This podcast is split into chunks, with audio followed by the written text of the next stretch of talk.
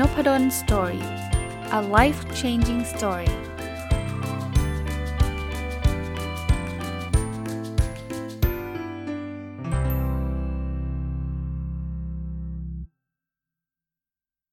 สวัสดีครับ ยินดีต้อนรับเข้าสู่น p ด d o สตอรี่พอดแคสต์นะครับ วันเสาร์เนาะก็รายการ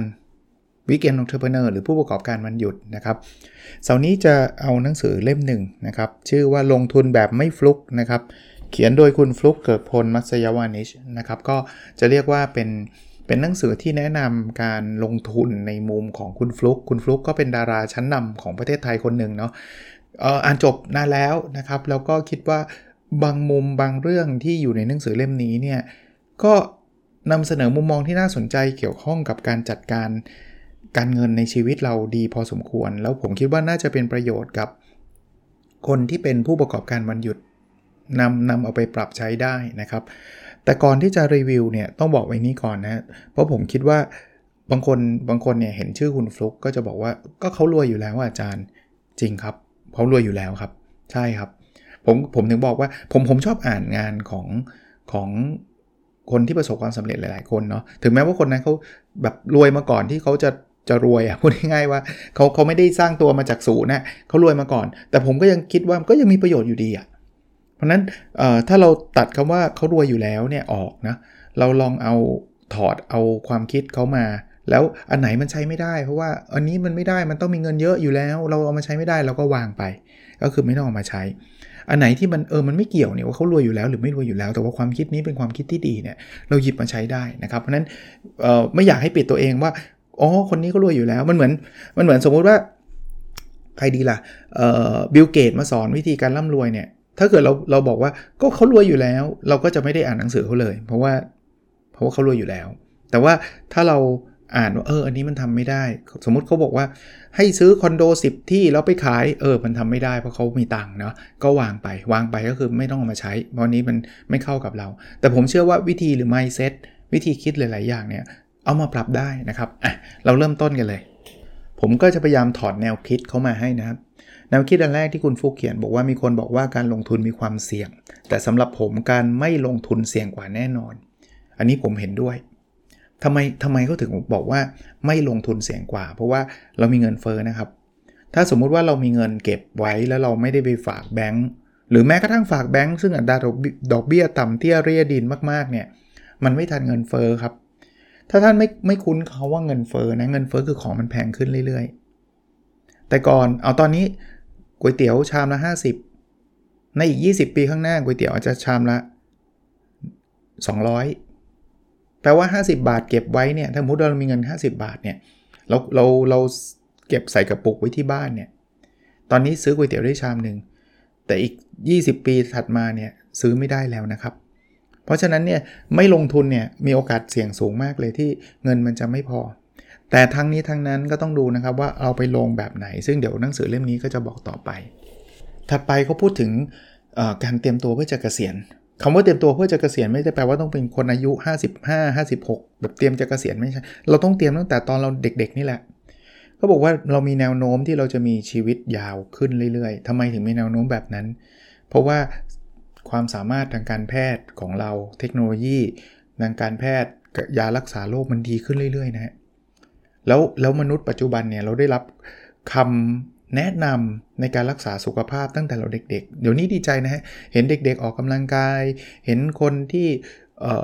ไปวิ่ง เห็นคนไปตรวจร่างกาย พวกนี้มันช่วยเซฟร่างกายเราได้เยอะ เพราะฉะนั้นเนี่ยโอกาสที่เราจะอายุยืนมากๆกว่าเดิมเนี่ยมันมีสูง แล้วสถิติบอกแบบนั้น แต่ในอีกมุมนึงแปลว่าเราต้องใช้เงินมากขึ้นนะ เพราะว่าหลังจากเรากเกษียณโดยธรรมชาติของคนทั่วไปเนี่ยเราจะไม่ได้มีเงินอะไรเข้ามาเป็นเป็นกอบเป็นกรรมเหมือนตอนเราทำงาน ดังนั้นเนี่ยเราต้องมีการวางแผนที่ดี เราถึงถึงคุยกันรายการใน Weekend Entrepreneur ไงผู้ประกอบการวันหยุดไงว่าเออไปหาแหล่งเงินที่ 2 ที่ 3 กันเถอะ เพราะว่าแหล่งเงินที่1เนี่ยพอมันถึงอายุ 60 มันก็หมดแล้วนะเผลอๆสองสามถ้าเกิดเราเตรียมตั้งแต่ตอนนี้นะตอน 60ปุ๊บแหล่งเงินอันแรกหมดไปเนี่ยเรายังมี 2 3 ซึ่งเราทำมาแล้ว 10 ปี 20 ปีเนี่ยเผลอๆอาจจะได้เงินเยอะกว่าแหล่งเงินอันแรกก็ได้เงินอันแรกคือเงินจากการงานประจำเพราะนั้นทำ Weekend Entrepreneur ไม่ได้แปลว่าทุกคนต้องลาออกมันมาเป็นผู้ประกอบการหมดนะแต่ว่ามันอาจจะเป็นอีก source of income หนึ่งที่หรือหรือหรือจะเรียกว่าแหล่งรายได้อีกแหล่งหนึ่งแล้วกันนะครับ ที่จะเกิดขึ้นหลังจากเราเกษียณก็ได้นะครับ คุณฟลุกเขียนบอกว่าพอร์ตหลังเกษียณที่คุณเคยคิดว่าใช่แล้วพออาจจะไม่ใช่แล้วไม่พออีกต่อไปนะครับเขาบอกว่าจุดมุ่งหมายเกษียณอายุคุณต้องการเป็นยังไงในอีก 5-10 ปีข้างหน้า อาจจะไม่ใช่แค่ 5-10 ปีแล้ว เขาบอกว่าดูจากพ่อแม่เราก็ได้ ดูจากปู่ย่าตายายเราก็ได้ว่าท่านอายุเท่าไหร่ ลองประเมินตัวเองให้ใกล้เคียงกับท่าน แล้วคำนวณดูว่าเราต้องใช้เงิน เท่าไหร่กันแน่ อย่างที่บอกนะครับว่าตอนนี้มีแนวโน้มว่าคนจะอายุยืนขึ้นนะครับ คราวนี้เขาก็ให้ไกด์ไลน์บอกว่า ถ้าทุกวันนี้ที่คุณเก็บ 20%ของรายได้ มันบ่งบอกว่าคุณจะมีเงินอยู่ต่อไปได้อีก 20%ของจำนวนปีที่คุณเก็บเงินมา อันนี้นับง่ายๆ ไม่ได้นับเงินงอกเงยนะครับ แต่ต่อให้งอกเงยถ้าคุณไม่เก่งพอเงินเฟอ้อก็กินหมด รักตัวเองมากแค่ไหนก็ให้เก็บเงินมากเท่านั้น เช่น สมมุติว่าเราเก็บเงินมามา 20%ของรายได้เนี่ยเราก็จะมีเงินต่อไปอีก 20%ของจำนวนปีที่เราเก็บมาเราเก็บมาอีกอีก 10 ปี เราเก็บมาแค่ 10 ปีเนี่ยเราก็จะมีเงินต่อไปอีกแค่ 2 ปีเองนะ เพราะว่าตอนนั้นแอดซูมว่าเราไม่ได้มีรายได้อะไรเข้ามาแล้ว ถ้าเป็นแบบนั้นเนี่ยนั้นยิ่งเก็บยิ่งยิ่งยิ่งยิ่งช่วยตัวเองนะครับ บางคนก็หวังว่าไม่หรอกอาจารย์ อายุ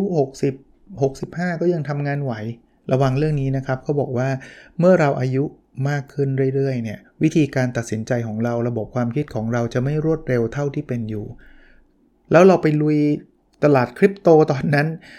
อาจจะเป็นความเสี่ยงเลยนะครับ เพราะฉะนั้นระวังนะครับ อย่าไปคิดว่าตอนนั้นค่อยไปเสี่ยงก็ได้อันนั้นอันตรายนะครับ เพราะว่าเราไม่เราไม่เฉียบคมเหมือนตอนหนุ่มๆ หรือตอนวัยกลางคนละคุณฟลุกเขียนหนังสือเล่มนี้ก่อนตลาดคริปโตมันจะพังทลาย ซึ่งซึ่งตอนนี้มันมันมันมันถึงช่วงนั้นอยู่ แต่ก็ไม่ได้แปลว่ามันจะพังไปหมดเนาะคุณฟุกก็บอกว่าการลงทุนในคริปโตเคอเรนซีมีความเสี่ยงสูง แต่ก็มีโอกาสทำกำไรได้สูงเช่นกัน มันอาจเป็นช่องทางการลงทุนที่ตอบโจทย์อายุไขร้อยปีก็ได้ แต่ไม่ได้แปลว่าให้คนแก่ๆลงทุนนะ แต่เริ่มสะสมตั้งแต่ตอนนี้ในอีก 50 ปีข้างหน้า 20 ปีข้างหน้า 30 ปีข้างหน้าเนี่ยมันอาจจะแบบมันเหมือนที่คนชอบพูดนะครับว่า โอ้ย ถ้าเรารู้อย่างนี้เราลงทุนไอ้ตัวบิตคอยตั้งแต่ตอนมันมีมูลค่าต่ำปานนี้รวยเป็นเศรษฐีใช่แบบอารมณ์แบบนั้นนะก็เริ่มลงทุนตรงนี้ได้ แต่ว่าอันนี้คือหนังสือที่เขียนก่อนที่คริปโตมันจะดูแบบโหเละเทะปัจจุบันเนี่ยนะครับ แต่กรนั้นเปิดใจไว้นิดนึงก็ได้นะ ช่วงเละเทะอาจจะเป็นช่วงที่ดีในการสะสม แต่อย่าใช้เงินทั้งหมดไปสะสม อย่าไป all in อันนี้ส่วนตัวผมแนะนำเองนะครับหนังสือไม่ได้พูดแต่ว่า อะไรก็ตามถ้าถ้ามันเสี่ยงสูงแล้วคุณ all in เนี่ยชีวิตคุณพังได้ง่าย ๆ เลย คุณฟลุกเนี่ยเขาบอกว่าเขาเขาชอบศึกษาเรื่องนี้นะเขาเลยพยายามทำคลิปหรือเขียนหนังสือเพื่อให้เด็กรุ่นหลังได้เริ่มต้นเร็วเขาบอกว่าข้อดีของการเริ่มต้นตั้งแต่เด็กๆเนี่ยคือล้มแล้วลุกสบายครับ วันนี้ใครเรียนจบแล้วไปเล่นคริปโตแล้วพังนะมันลุกได้เร็วครับ เพราะว่าเรามีไม่ได้มีเงินเยอะอะไรนะ เอาเงินเดือนมาเล่นก็อย่างมากก็ไม่เงินเดือนก็หายไปเดือนหนึ่งสเดือนอะไรเงี้ย ถ้าแต่ถ้าเกิดเรามาเล่นตอนที่เรามีเงินเก็บ 10 ล้าน เอาไว้ใช้เกษียณแล้วเอาเงิน 10 ล้านไปลงคริปโตหมด แล้วมันหมดเลยเนี่ยโอ้โหนั้นเศร้าเลยนะครับ คุณฟลุกยังมีมีวิธีการลงทุนอีกอันหนึ่งที่เขาเรียกว่า passion investment เคยได้ยินคำนี้ไหมคือ passion มันคือสิ่งที่เราชอบ แล้วมูลค่ามันไม่ลด เพราะฉะนั้นเนี่ยมันอาจจะเป็น investment ที่ดีอันหนึ่งเช่นพวกนาฬิกาหรูๆหน่อยนะหรูๆหน่อยเขาก็บอกว่าเขาก็ลงทุนไว้นะครับ มันหนึ่งคือมันมีความรู้สึกดีว่ามันเป็นสิ่งที่เขาชอบเนาะแล้วรายการสินทรัพย์มันก็เพิ่มขึ้นเรื่อยๆ เพราะว่าถ้ามันเป็นในการหรูๆเนี่ยยิ่งยิ่งมันหมดรุ่นไป ถ้าเราอยากจะขายจริงๆเนี่ยราคาขายมันเพิ่มขึ้นนะอันนี้อันนี้อาจจะอย่างเงี้ยอันเนี้ยคนบางคนบอกโอ้ยอันนี้มันคนรวยก็เข้าใจแหละ คือถ้าเกิดเราไม่ได้มีเงินเยอะซื้ออีนาฬิกาหรูๆแบบนั้นมันก็ใช่เราก็เราก็ตัดเรื่องนี้ไปนะครับ แต่เขาก็เล่าให้ฟังว่ามันมีทางเลือกด้วย อะมาถึงอีกคำแนะนำหนึ่งเนี่ยเขาบอกว่าคนที่ลงทุนก่อนและลงทุนมากกว่า เงินต้นก็จะเติบโตขึ้นนะครับ คราวนี้มันต้องมีมี condition ด้วยนะบางคนบอกผมลงมาตั้งนานแล้วไม่เห็นเติบโตเลยคือ เราต้องลงทุนเป็นนะเราลงทุนเร็วดีแล้ว แต่ลงทุนลงทุนเป็นกระจายความเสี่ยงเป็น ที่สำคัญคือมีวินัยนะไม่ใช่ลงทุนทีเดียวแล้วเลิกนะนี่คือการลงทุนตลอดชีวิตที่จะตอบโจทย์เรื่องความมั่งคั่ง เมื่อคุณ เมื่อคนมีอายุที่ยืนยาวขึ้น นั้นศึกษาเรื่องเรื่องเรื่องธุรกิจเรื่องการลงทุนไว้ตั้งแต่เนิ่นๆเนี่ยเป็นสิ่งที่ดีมากๆนะครับ แล้วผมเชื่อเลยนะครับ คนที่ฟัง Weekend Entrepreneur หรือว่าผู้ประกอบการวันหยุดเนี่ยก็น่าจะเป็นคนสนใจเรื่องนี้อยู่แล้วนะครับอะมาดูความคิดอันถัดไปครับเขาบอกเราต้องกระจายรายรับของเราให้มีหลาย ๆ ทาง ขณะเดียวกัน เราก็ต้องกระจายสินทรัพย์ของเราด้วย การลงทุนต้องกระจายไปในหลาย ๆ ส่วน หรือให้มีหลาย ๆ ช่องทางเข้าไว้ ทำไมสินทรัพย์ต้องกระจายลงทุนก็เพื่อจะให้คุณมีทางเลือกที่ดีที่สุดในวันที่คุณต้องเลือก ข้อนี้ผมว่าเป็นเหตุผลหลักเลยที่ผมอยากให้ทุกท่านลองมาสนใจกันเป็นผู้ประกอบการวันหยุด เพราะว่าอย่างที่เราทราบนะครับ เดี๋ยวนี้เนี่ยความมั่นคงมันแทบจะไม่ค่อยมีแล้วต่อให้เราทำงานที่แบบดูบริษัทใหญ่โตมโหฬารเนี่ย มันก็ไม่ได้แปลว่าจะมั่นคงนะ disruption ไม่ว่าจะเกิดจากโควิด เกิดจากอะไรเต็มไปหมดเนี่ย เราทำให้เราเห็นเลยนะครับว่าสัจธรรมเนี่ยมันไม่มีอะไรอยู่ยั้งยืนยงไปตลอด เพราะฉะนั้นเนี่ยวิธีการลดความเสี่ยงเนี่ยก็คือพยายามหาไรายได้เกินหนึ่งทาง งานประจำทำต่อครับ รายได้ดีดีใจด้วยครับ แต่อย่าไปเชื่อมั่นว่า อันนี้แหละ เขาจะเลี้ยงเราจนเกษียณ เขาอาจจะไม่ได้ไล่ออกนะ แต่ว่าบริษัทเขาเองจะต้องถูกปิดไปเลยก็ได้ครับ เพราะว่าอย่างที่บอกกระแสการการเปลี่ยนแปลงเนี่ยมันไม่ได้ไม่ได้การันตีกับใครได้เลยนะครับ ว่าเอ้ยบริษัทนี้จะอยู่ต่อไปได้อีกร้อยปีนะมันมันไม่มีแบบนั้นแล้วนะครับนั้นการกระจายรายรับจะจะช่วยนะครับ ถ้าสมมุติว่าเราตกงานวันนี้เฮ้ยเรายังมีรายได้จากไอ้ผู้ประกอบการวันหยุดที่เรายังทำอยู่ สินทรัพย์เหมือนกันนะครับ ได้รายได้มาไปลงทุนคริปโตตัวเดียวเงี้ยอยากรวยเร็วไงเข้าใจไง แต่มันจะไม่ได้รวยเร็วก่อนเนี่ยมันจะเจ๊งก่อนสิครับ เพราะฉะนั้นกระจายไปหลาย ๆ ด้านหลาย ๆ ช่องทางนะครับ แล้ววันหนึ่งเนี่ยการกระจายเนี่ยเราอาจจะรู้นะว่าเรื่องนี้เราไม่ถนัดเรื่องนี้เราถนัด เราอาจจะไปโฟกัสบางช่องทางมากขึ้นตรงนี้ไม่มีปัญหา แต่เริ่มต้นกระจายไปก่อนนะครับ คือเรื่องการลงทุนเนี่ยคุณฟลุกเขาก็เขียนบอกว่ามันมีลงทุนระยะยาวกับลงทุนระยะสั้น ลงทุนระยะยาวเนี่ยลงทุนเพื่ออนาคต ส่วนลงทุนระยะสั้นเนี่ยลงทุนเพื่อปัจจุบันนะครับ คุณฟลุกบอกว่าผมจะไม่ปล่อยจนกว่า ผมคิดว่าบริษัทที่ถืออยู่นั้นไม่ดี แปลว่าเวลาเขาซื้อลงทุนระยะยาวเนี่ยเขาจะไม่ขาย จนกระทั่งซื้อหุ้นนะจนกระทั่งบริษัทที่ถืออยู่นั้น นั้นไม่ไม่เวิร์กละนะครับ หรือเขาซื้อเหรียญคริปโตเนี่ยเขาจะถือยาวเลย จนกระทั่งคิดว่ามันมีตัวอื่นที่ดีกว่า อันนี้คือการลงทุนระยะยาวของเขานะครับ ราะฉะนั้นเขาใช้ประสบการณ์ ใช้ความอดทน ใช้การกระจายความเสี่ยง เขาก็ไม่ได้ไปลงหุ้นตัวเดียวหรือคริปโตตัวเดียวนะครับเขาก็มีทั้งหุ้นมีคริปโตมีอะไรหลาย ๆ อย่าง รวมทั้งเขามีการเก็บเงินสดไว้ด้วยนะครับก็บอกว่าเขาจะการเงินสดไว้ส่วนหนึ่งเสมอ เงินที่เรารู้ว่าเราจะสามารถใช้เงินจำนวนนี้ได้ในระหว่างที่เราลงทุน คือบางคนในลงทุนแบบเอาอินเอาเงินไปลงหมดเลย ไม่มีเงินสด เพราะไม่มีเงินสดนี่ลำบาก บางทีจังหวะมันกำลังขาดทุนอยู่พอดี มันก็ต้องขายออกมาทั้งๆทที่เรารู้นะว่าแนวโน้มแล้วมันน่าจะขึ้นแต่มันต้องใช้เงินไงก็ต้องขายเพราะนั้นเขาก็จะการเงินสดไว้นะครับ เพื่อที่จะแบบเอาเผื่อว่ามันมีโอกาสใหม่ เขาจะได้มีเงินพอไปลงทุน หรือว่าเขาต้องใช้จ่ายกับชีวิตประจำวัน เขาก็ต้องมีเงินใช้จ่ายตรงนั้น แล้วคุณฟลุกในหนังสือเล่มนี้ส่วนใหญ่ก็เน้นการลงทุนระยะยาวนะเขาบอกว่าระยะสั้นไปหาเล่มอื่นดูแล้วกัน ไม่ได้ว่าผิดเนาะ ลงทุนในหุ้นก็บอกว่าถ้าถ้ามันดีเขาก็จะพยายามถือต่อไป ถ้าเขาดูท่าทางว่ามันจะไม่ใช่แล้วมันไม่ดีแล้ว ธุรกิจมันจะเจ๊งแล้วเขาก็จะจบเขาก็จะต้องขาดทุนก็ก็ต้องขายนะเพราะว่ามันมันดูไม่ดีแล้วแหละแต่เราก็ต้องพิจารณาศึกษาด้วยนะครับ ไม่ใช่ฟังเพื่อนอย่างเดียว เพื่อนกระซิบมาว่าไม่ดีก็ไม่ดี เพื่อนบอกว่าดีก็ดีอันนี้อันตรายนะครับเขาก็จะจะมองอย่างเดียวว่าธุรกิจนี้ยังอยู่ในเทรนด์ที่มันดีหรือเปล่านะครับเป็นธุรกิจที่มีแนวโน้มในการเติบโตไหม แล้วเรื่องผลตอบแทนเนี่ยเขาบอกว่าได้น้อยหน่อยก็ถือว่าได้นะ ผลตอบแทนการลงทุนเนี่ยให้ตีเป็นเปอร์เซ็นต์อย่าไปตีเป็นตัวเงินบางคนบอกโอ้ยได้นิดเดียวเองเป็นเงิน คุณใช้เงินน้อยคุณได้ขนาดนี้ก็ถือว่าดีละ ค่อยๆ มีเงินมากขึ้นสะสมมากขึ้น ก็ค่อย ๆ เพิ่มการลงทุนไปมากขึ้น ก็ไม่ได้ผิดอะไรนะครับอย่าไปอย่าไปตีว่าโอ้ยเงินมันนิดเดียวนะครับเดี๋ยวมันก็จะขยายขึ้นมาเองครับ อะลักษณะของการลงทุนในในหุ้นของคุณฟลุกแล้วกันลองฟังเป็นไอเดียนะ อย่างที่ผมบอกว่าเราไม่จำเป็นต้องคัดลอกถ้าคิดว่ามันไม่เหมาะกับจริตของเราหรือเราไม่เชื่อก็ก็ฟังไว้นะครับ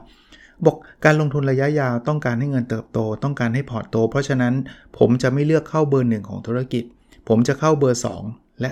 3 เพราะมองว่าเขายังไปได้ต่อในขณะที่เบอร์หนึ่งแม้จะมั่นคง แต่มันมีอัตราการเติบโตต่ำ เบอร์ 2 กับ3เนี่ยยังไงเขาต้องมา เพราะเขาต้องมีดีพอตัวไม่อย่างนั้นเขาไม่ขึ้นเป็นเบอร์ 2 กับ 3 หรอก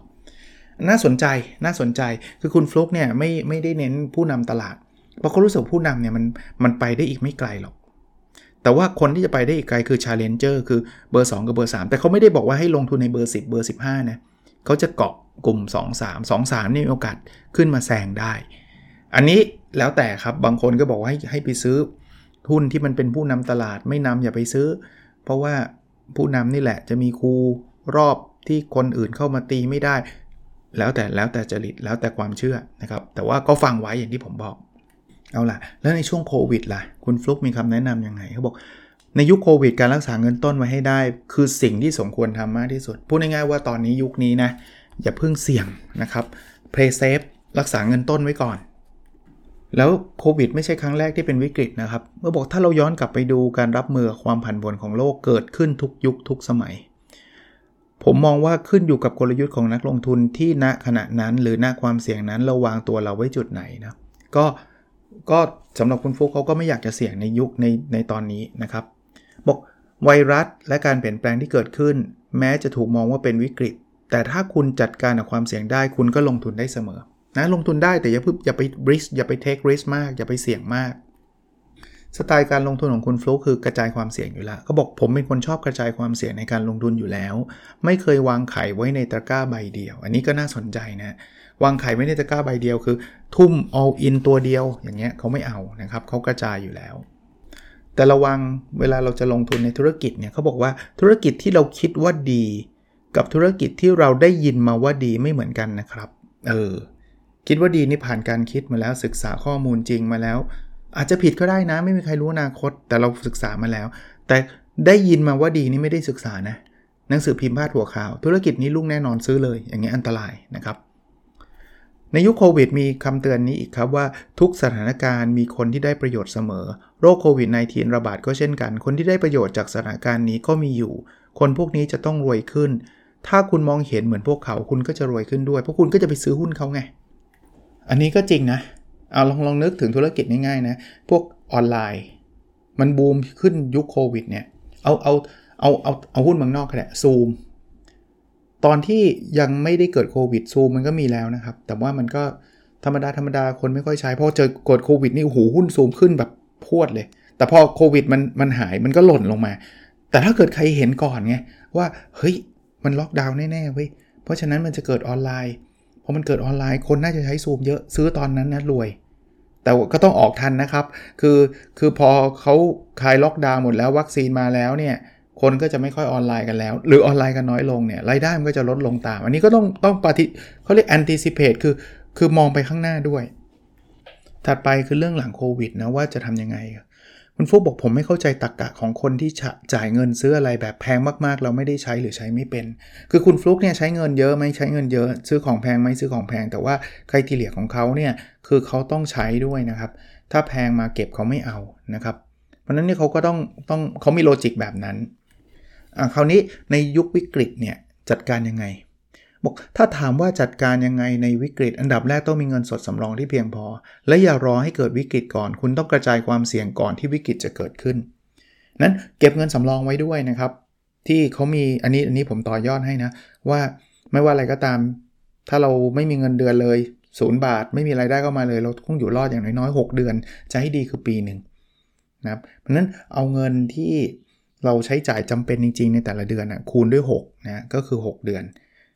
เก็บเงินตรงนั้นแล้วห้ามใช้ห้ามไปลงทุนอะไรเสี่ยงๆนะครับ เรื่องซื้อของในยุควิกฤตนะบอกเวลาเราซื้อของอยากให้ทุกคนแค่คำนึงในช่วงที่มีช่วงที่ไม่มีไม่อยากเตือน เพราะยังไงมันก็ไม่มีใครซื้ออะไรอยู่แล้ว แต่เวลาที่คุณมีคุณอยากคึกขนอง คือเขาบอกไอ้ช่วงที่วิกฤตช่วงไม่มีตังค์ไม่ต้องเตือนหรอกเพราะไม่มีตังค์ซื้ออยู่แล้ว แต่ไอ้ที่ตังค์เยอะๆเนี่ยจะจะซื้ออะไรคิดเยอะ ๆนะครับเขาก็บอกว่า ถ้าถ้าไม่คิดเดี๋ยวเงินมันจะหมด แล้วพอช่วงที่ไม่มีเกิดวิกฤตเกิดขึ้นตอนนั้นก็เจ๊งโว้ยลุงนี้ฉันไม่ซื้อกระเป๋าใบนี้ดีกว่าอะไรเงี้ยนะครับก็ต้องเตือนตัวเอง อีกอันนึงที่เป็นข้อเตือนที่น่าสนใจนะเขาบอกว่าคนเราไม่ใช่ว่าไม่มีเงิน แต่เลือกใช้ในสิ่งที่ไม่จำเป็นมากเกินไป ใช้แบบไม่คิดมากเกินไป เราต้องรู้จักตัวเอง เพื่อจะได้รู้ว่าเราจะประหยัดกับอะไร รู้จักคิดรู้จักเลือก เราจะมีเงินเหลือที่จะลงทุน ถ้าไม่คิดไม่เลือกคุณจะไม่เหลืออะไรเลย เพราะสำคัญที่สุดที่ถ้าคุณไม่ได้ลงทุนคุณจะไม่มีกำไร น่าสนใจนะครับ พูดโดยคนที่มีเงินเยอะด้วย แต่เขาก็ยังบอกนะครับว่าจริงๆ เรามีกันหมดแหละ อาจจะมากน้อยไม่เท่ากัน แต่ว่าให้เราระวังไอ้การใช้จ่ายเงินโดยไม่จำเป็นแบบมากเกินไป ขีดเส้นใต้ที่มากเกินไป แน่นอนเราอาจจะต้องใช้อะไรบ้างที่มันทำให้จิตใจเราดีเนาะมันก็ไม่ได้ว่าตรณีทีเหนียวจนเบียดเบียนตัวเองนะครับ แต่ว่าถ้าอะไรที่มากเกินไปไม่ดีนะครับ เพราะนั้นเราประหยัดกับอะไรได้เอาเงินมาลงทุน แล้วพอมันลงทุนมันก็งอกเงยนะครับ มันก็มีกำไรเพิ่มขึ้น อีกอันนะครับเขาบอกว่าสำคัญที่สุดคือเราต้องพยายามให้มีเหลือลงทุนให้ได้ ถ้าเราไม่มีก็แปลว่าคุณหาเงินได้น้อยไป ไปหาเพิ่ม นั่นคือวิธีผม ต้องหาให้ได้เพิ่ม อย่าไปคิดเยอะมีอะไรทำทำไปเราก็แค่รู้ว่าเราต้องมีเงินสดอยู่เท่านี้ให้มีไว้ แล้วเราก็รู้ว่าเราจะไม่มีเกินนี้ ถ้าเกินนี้เราจะเอาเงินไปลงทุนแล้ว ก็รายการนี้เลยครับ Weekend Entrepreneur หาเพิ่มครับ หาเถอะอย่าไปคิดเยอะบอกอย่าไปคิดเยอะหาให้ให้มันมีเงินเข้ามานะครับแล้วพอมีเงินเข้ามาเกินกว่าที่เราจะจะใช้จ่ายอย่าไปเพิ่มรายรายจ่ายนะบางคนทำ Weekend Entrepreneur เสร็จปุ๊บได้เงินเข้ามาไว้คราวนี้เพิ่มรายจ่ายเฉยเลย ใช้เงินฟุ่มเฟือยเลยไม่เอานะครับ ถ้ามันเกินจากสิ่งที่เราจะใช้เราก็เก็บเงินแล้วเอาไปลงทุน ที่มันไม่เสี่ยงที่มันคิดมาดีแล้ว แล้ว ในแต่ละวัยก็อาจจะแตกต่างกัน อย่างคุณฟลุกเขาบอกว่าตอนเด็กเงินในธนาคารแค่แสนเดียวก็พอแล้ว ซึ่งเขารวยนะ ตอนเด็กเราไม่มีเป็นแสนหรอก แต่ว่าเขาบอกเขาเป็นแสนนะครับ ตอนไม่แต่งงาน 3 0 0แสนก็พอแล้ว เพราะเราโตขึ้นมีความรับผิดชอบมากขึ้น มีคนที่เราต้องรับผิดชอบมากขึ้น เราก็ต้องมีเผื่อไว้ เออลืมตัวเลขไปก็ได้นะครับบอกโอ้ก็เราไม่มี ใช่ คือไม่ต้องเป็นแสนสามแสนสามล้านหรอก เอาเป็นว่าเราต้องรู้ตัวเองอะว่า เราควรจะต้องมีประมาณเท่าไหร่เนาะ ปิดท้ายวันนี้นะครับมาได้ครึ่งเล่มเองนะครับ เดี๋ยวสัปดาห์หน้ามาต่อด้วยคำพูดนี้ครับ การจัดการการเงินให้ถูกต้องอันดับแรกใช้เงินให้ถูกวิธีเสียแต่ตั้งเสียตั้งแต่ต้น เวลาจะซื้อของก็มองหามองหาซื้อสินทรัพย์ไปเลย เลือกซื้อสิ่งที่มีอนาคตก่อนเป็นอย่างแรก เช่น ถ้าจะซื้อกระเป๋าก็ซื้อตัวดีๆ รุ่นดีๆ ไปเลย จะซื้อนาฬิกาก็ซื้อตัวที่มูลค่าสูงสุดไปเลย อย่าไปซื้อตัวที่ตกแน่หรือของที่รอวันราคาตก ข้อนี้ก็เป็นอีกข้อหนึ่งที่ถ้าเกิดใครแบบตั้งปอมว่า ก็เขารวยเห็นเวลาเขาเลยซื้อของดีๆ ได้ ให้มองแบบนี้ครับ เอาเอาเอาเอาความรวยคุณฟุก เก็บไว้ก่อน มองแบบนี้ บางคนเนี่ยชอบซื้อของที่มีคุณภาพไม่ดี แต่ at the end แล้วเนี่ยนะเราจ่ายเงินมากกว่าการซื้อของคุณภาพดีอีก เอาสมมติเสื้อเฮ้ย ตัวนี้แพงเป็นพัน เราซื้อตัวละร้อยดีกว่า ซื้อตัวละร้อยใส่ครั้งเดียวซักยืด หด ใส่ได้ 2 ครั้งโยนทิ้ง ซื้อตัวใหม่ตัวละร้อยเราอาจจะซื้อตัวละร้อยเนี่ยสิตัว ในปีหนึ่งนะ15ตัว จ่ายไปพันห้าแต่ถ้าเกิดซื้อตัวดีเนี่ยจ่ายพันเดียวสมมุตินะครับ ใช้ได้ทั้งปีเลย นี่ผมยกตัวอย่างให้ว่าการซื้อของดีไม่ได้แปลว่า ฟุ่มเฟือยหรือแพง ถ้าคุณภาพมันคุ้มค่ากับราคาที่เราซื้อซื้อไปเลยครับ อันนี้เขาพูดถึงการการลงทุนบางอัน เขาพูดถึงกระเป๋ามันอาจจะไม่ได้ลิงก์กับลิงก์กับหลาย ๆ คนก็ได้นะ แต่ว่าการลงทุนบางอันอย่างที่บอกเป็น passion investment เนี่ยซื้อแล้วเนี่ยถ้าขายต่อเนี่ยราคาขึ้นด้วยซ้ำเพราะฉะนั้นเนี่ยลองมองดูดีๆนะครับว่าอันนี้มันคือการซื้อเพื่อลงทุน ซื้อเพื่อใช้ ถ้าซื้อเพื่อลงทุนก็ต้องเอาเทรนที่มันมีราคาขึ้นอย่าอย่าซื้อแล้วของราคาตก ถ้าซื้อเพื่อใช้ดูความคุ้มค่าว่า ถ้ามันแพงแต่ว่า ซื้อครั้งเดียวใช้ได้ 5 ปี ใช้ได้ 3 ปี ดีกว่าการไปซื้อของถูกทุกเดือนนะครับ มองในมุมนี้ด้วยเราจะมีเสื้อที่แบบไม่ชอบสักตัวหนึ่งเลย แต่ว่ารวมๆแล้วราคามากกว่าเสื้อที่ชอบตัวเดียว แต่เราไม่กล้าซื้อตัวนั้นเพราะว่ามันแพงระวังตรงนี้ด้วยอะวันนี้หยุดแค่นี้ก่อนถ้าใครแบบอยากแบบไม่ได้ละอาจารย์อยากอ่าน ลงทุนแบบไม่ฟลุกนะครับของคุณฟลุกเกิดพลมัตสยาวานิชก็เป็นหนังสือที่น่าสนใจอีกเล่มหนึ่งนะ สอนเรื่องการลงทุนต่างๆ ในมุมมองของคุณฟลุกนะครับ โอเคครับ แล้วเราพบกันในวิดีโอถัดไปนะครับ สวัสดีครับ